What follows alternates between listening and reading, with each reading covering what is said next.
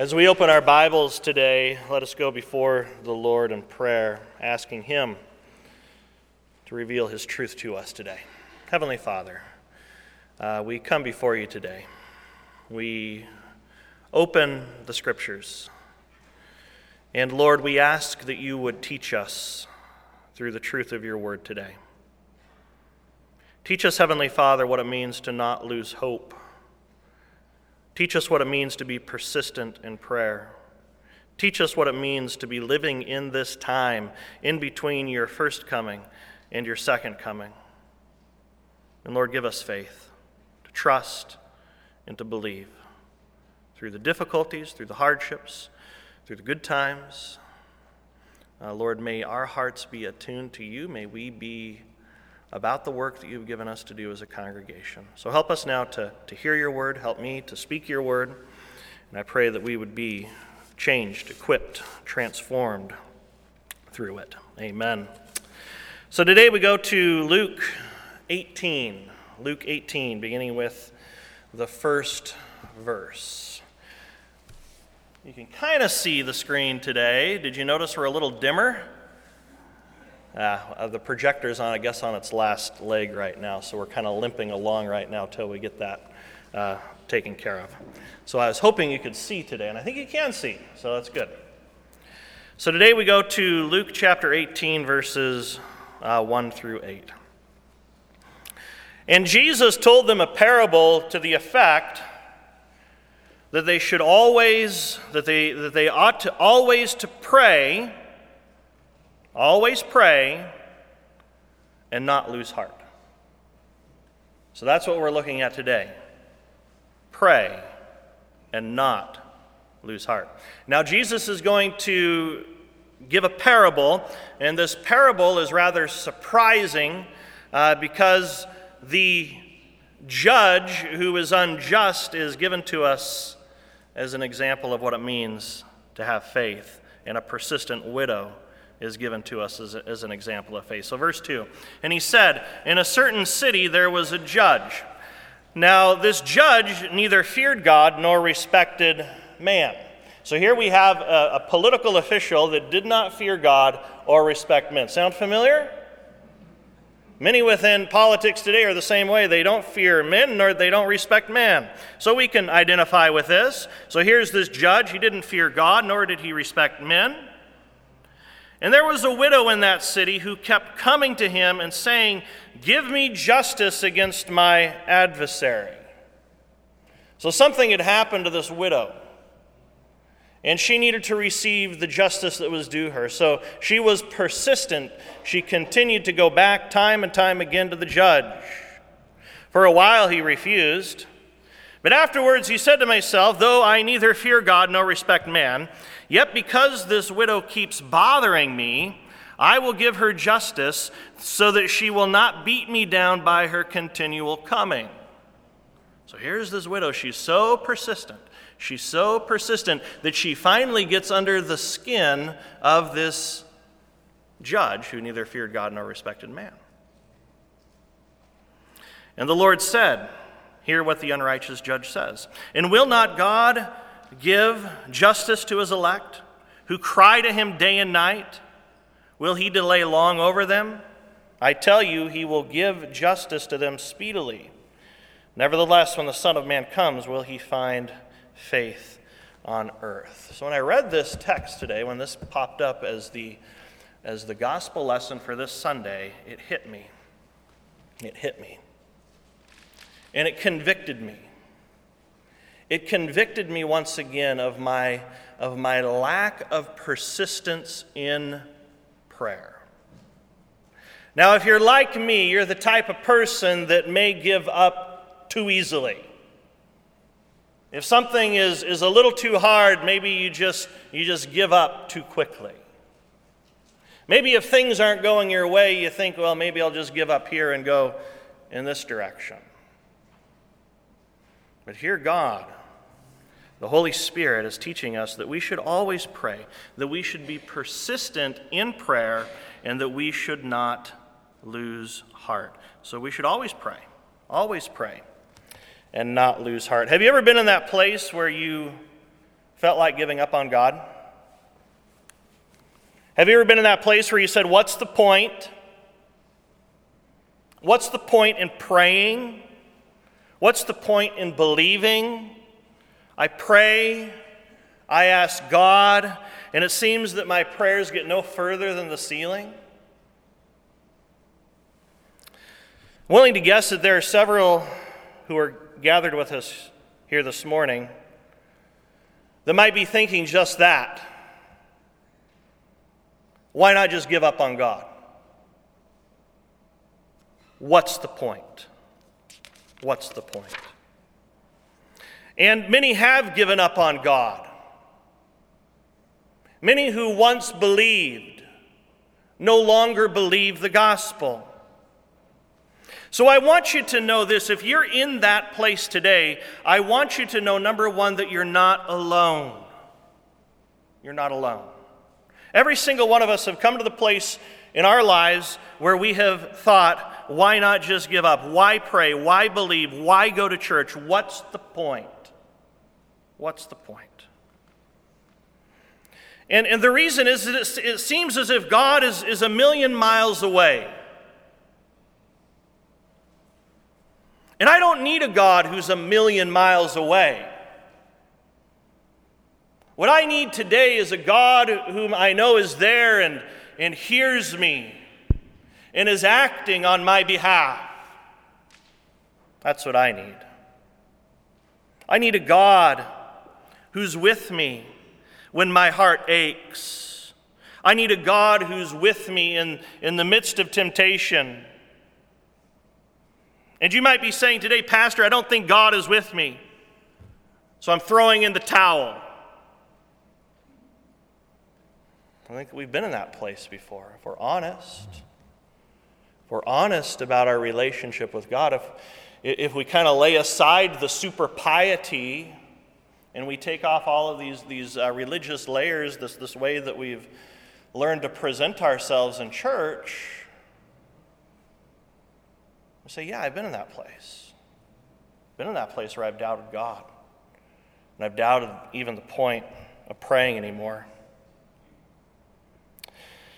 Jesus says in verse 7 and 8, Will not God give justice to his elect who cry to him day and night? Will God not give justice to his elect? To his chosen ones? Will he not give justice to those who cry out to him day and night? Will he, de- will he delay? Will he, will he keep from answering? So we hear, hear God promise things like this that that, that He'll come to our aid, that He'll move on our behalf, that He, the, he will not delay. Children are crying out day and night. And guess what? Injustice still prevails. Have you turned on the news lately? Have you read what's going on in our world? We cry out to him day and night, and it seems as if injustice is still triumph, triumphing over good. So, if God is there, and if he's promising to exercise justice upon the earth quickly, why do so many bad things happen? Why do so many bad things happen to innocent people? These are deep questions accidents, illness, death. Why are these things happening in our world? Natural disasters, floods, tornadoes, hurricanes, tsunamis, and fires. You didn't think this sermon was going to be so depressing. God, where is the justice? Your children are crying out night and day, and we're still experiencing pain and anguish. People see these things and they give up on God. They stop praying. They lose heart. They lose hope. They stop trusting. Because we're taught God is good, right? How many of you heard that growing up? God loves you. God is good. And that's true, right? And then we grew up hearing this God is all powerful. Nothing is beyond his ability. He's capable of doing anything. He loves you, and He is all powerful. And then we have a hard time reconciling these two truths, right? If God is all loving and if God is all powerful, then why do bad things happen? Did you know that this, this uh, dilemma is one of the oldest dilemmas that, that, he, that, that philosophers and theologians have been dealing with for thousands of years? In theological terms, we call this, or in philosophy, we call this the problem of theodicy the problem of theodicy. So there's your big word for today.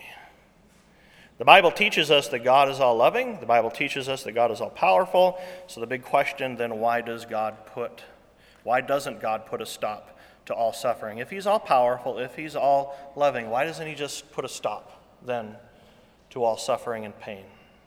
Why does so many bad things happen? Um, some have answered the problem of theodicy by saying that that God really isn't all loving. So he really isn't an all loving God. Or they've answered the, the problem by saying, well, he is all loving, but he's really not all powerful. He'd like to put a stop to it, but he just doesn't have the power to stop the bad things. So there are all sorts of ways that people have tried to answer this problem. We reject both as heresy. As those who hold to a very high view of Scripture, we confess with all that is in us that God is all loving and that God is all powerful. And we will never stop preaching that. We will never stop preaching that. And there's something else that we confess too Jesus is coming again. Jesus is coming again. And when he comes again, he will finally, he will once and for all exercise justice upon the earth. The Almighty, the All Powerful, the All Loving Savior is coming again, and he is making everything new. So, right now, we're living in this in between time, right? In between the first coming of Jesus and in between the second coming of Jesus. We're waiting for that day. So today we're living in that in between time. And Jesus gave this parable. He taught us this parable to, to, so that we know what it means to live in this time in between the two advents of Jesus. That we, all, that we always should pray that we should always pray. Be persistent in prayer. Never give up praying because we know that the answer is coming. We know that Jesus is coming. We know the solution to this problem that we're walking through right now is on the way. We're living in this in between time. And in this in between time, we never give up praying. We're persistent in prayer. And we do not lose hope. Did you know that suffering will not have the final say? You know that? That thing that you're going through today, the, the, the, difficulty, the pain, the grief, whatever it is, it doesn't have the final say. Jesus has the final say. He will return, He will exercise justice upon the earth. So we await that day. Today we suffer, today we experience heartache, we experience the pain of living in a fallen world, but suffering does not have the final say. Jesus already had the final say. Did you know that sin, death, and the devil were defeated on the cross? It already happened. The final battle has already been fought and won. We go back 2,000 years and we look at a point in history where, where the creator of the universe, the one who spoke the universe into existence, went to the cross. There he suffered, and there he died to bring salvation and a final resolution uh, to all of the difficulty that we face in life. Sin, death, and hell. Satan defeated on the cross. And Jesus is risen. And Jesus has pr- promised to come again. He has promised to bring to completion our total salvation from this world of suffering. Right now, we're living in the in between. We're living between the first coming and the second coming. So Jesus prepared his disciples. He prepared his disciples before he left. In John 16 33, Jesus said this In this world you will have trouble. In this world you'll have trouble. How many of you could say to that, Amen? In this world I have had trouble. But then he said this Do not lose heart. Do not lose heart. I have overcome the world. Jesus speaks so plainly. He doesn't beat around the bush. In this world you will have trouble, but do not lose heart, for I have overcome the world. You are not immune to suffering or heartache. But listen, we do not lose heart. We have confidence. Not because of anything within us, not because of anything that this world gives to us, but because Jesus has overcome the world by his death and in his resurrection, and then once and for all, finally, in his second coming. Jesus overcame the world on the cross. It was on the cross that Jesus crushed the head of Satan. So know this a mortal wound has already been inflicted upon the enemy. He's already mortally wounded today. It was on the cross where the sin of humanity was taken away by the blood of Jesus. So, this sin that separates us from God was taken away by the blood of Jesus. So, when God sees you, He doesn't see your sin, He sees the very righteousness of Jesus Christ. And on the cross, it was on the cross that Jesus demonstrated His love towards us. He loves you. If he didn't love you, he never would have went to the cross. So on the cross, Satan uh, was defeated. On the cross, sin was taken care of. And on the cross, the love of Jesus is demonstrated towards you. So, where do you look when it seems like God is a million miles away? Where do you look when you feel like giving up?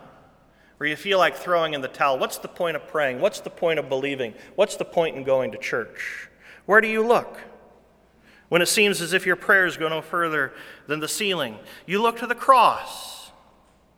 Because it was on the cross that, that God proved his love for those who suffer in this life. Isn't it amazing that the creator of the universe entered into our world he entered into the womb of the virgin. And he was, he was born into our world.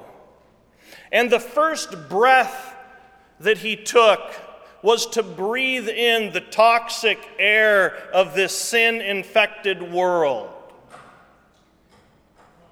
He lived among us. He experienced every emotion, every temptation, every difficulty. And then he willingly, out of love for you, went to the cross where he suffered, where he experienced agony. So when we suffer, we look to the cross and we say, That is God. That is the creator of this vast universe. This is the all powerful, the almighty, the all loving one who subjected himself to the torment of the cross for me and for my deliverance for eternity from this ruined world. So we look to the cross. We look, look to the one who suffered, because through his suffering, our suffering takes on new meaning. We look on the one who suffered because through his suffering we are given faith and we are given hope to not give up, to believe, and to always pray. Now, to all of us who experience suffering in this world, or who watch the ones that we love suffer, what are we to do? Well, Jesus told us don't give up. Keep praying. Remain persistent in these simple, ordinary things that God has given to you. To pray without ceasing, to never give up, to remain faithfully persistent, to remain faithfully confident in prayer, to continue to cry out day and night, to cry out before this one, this Savior, this God who went to the cross for you to say, Will not you, God, give justice to his chosen ones, to his elect who cry out day and night? He will. He will. He will bring justice. Right now, we're living in the in between, but soon Christ will return. He'll set everything right again. If a godless judge gave a persistent widow justice, how much more will an all powerful and all loving God give justice to his chosen ones? He will. He's promised it. Trust, believe, never give up praying. You may give up on God, but Jesus has never given up on you. He never has, and he never will. He loves you, He died for you. Trust in Him and know this He's on His way. He's on His way. He's coming. One of my favorite Bible teachers in seminary said that the limousine has pulled up to the curb. The limousine has pulled up to the curb. You know what he's talking about? Jesus is about ready to step out. He is just about ready to step out into our world to set all things right. He's coming with the clouds. That's what the angel said, right? Don't give up on him. He went to the cross for you to demonstrate a love that no man or woman has for another. So when your faith falters, look to the cross. When you feel like throwing in the towel, look to the cross. God didn't give up on you, He's coming. Amen. Let's pray. Heavenly Father, we thank you for your word today. Give us faith to trust and to believe, to not give up praying. Lord, there are many things that I'm praying for for these, your people. Lord, help me to remain faithful in that. Help me to remain faithful in that, to continue to pray. And I know there are many here that are praying, praying for this church. Help them to remain persistent in praying for this church. There are many here that are praying for loved ones, people that they love that are going through deep suffering and anguish, people that they love that don't know you as Savior. Lord, help them to remain persistent and faithful in prayer. Give to this church what is needed now. Give us faith in you, a persistent faith that never gives up. It's in Jesus' name we pray. Amen.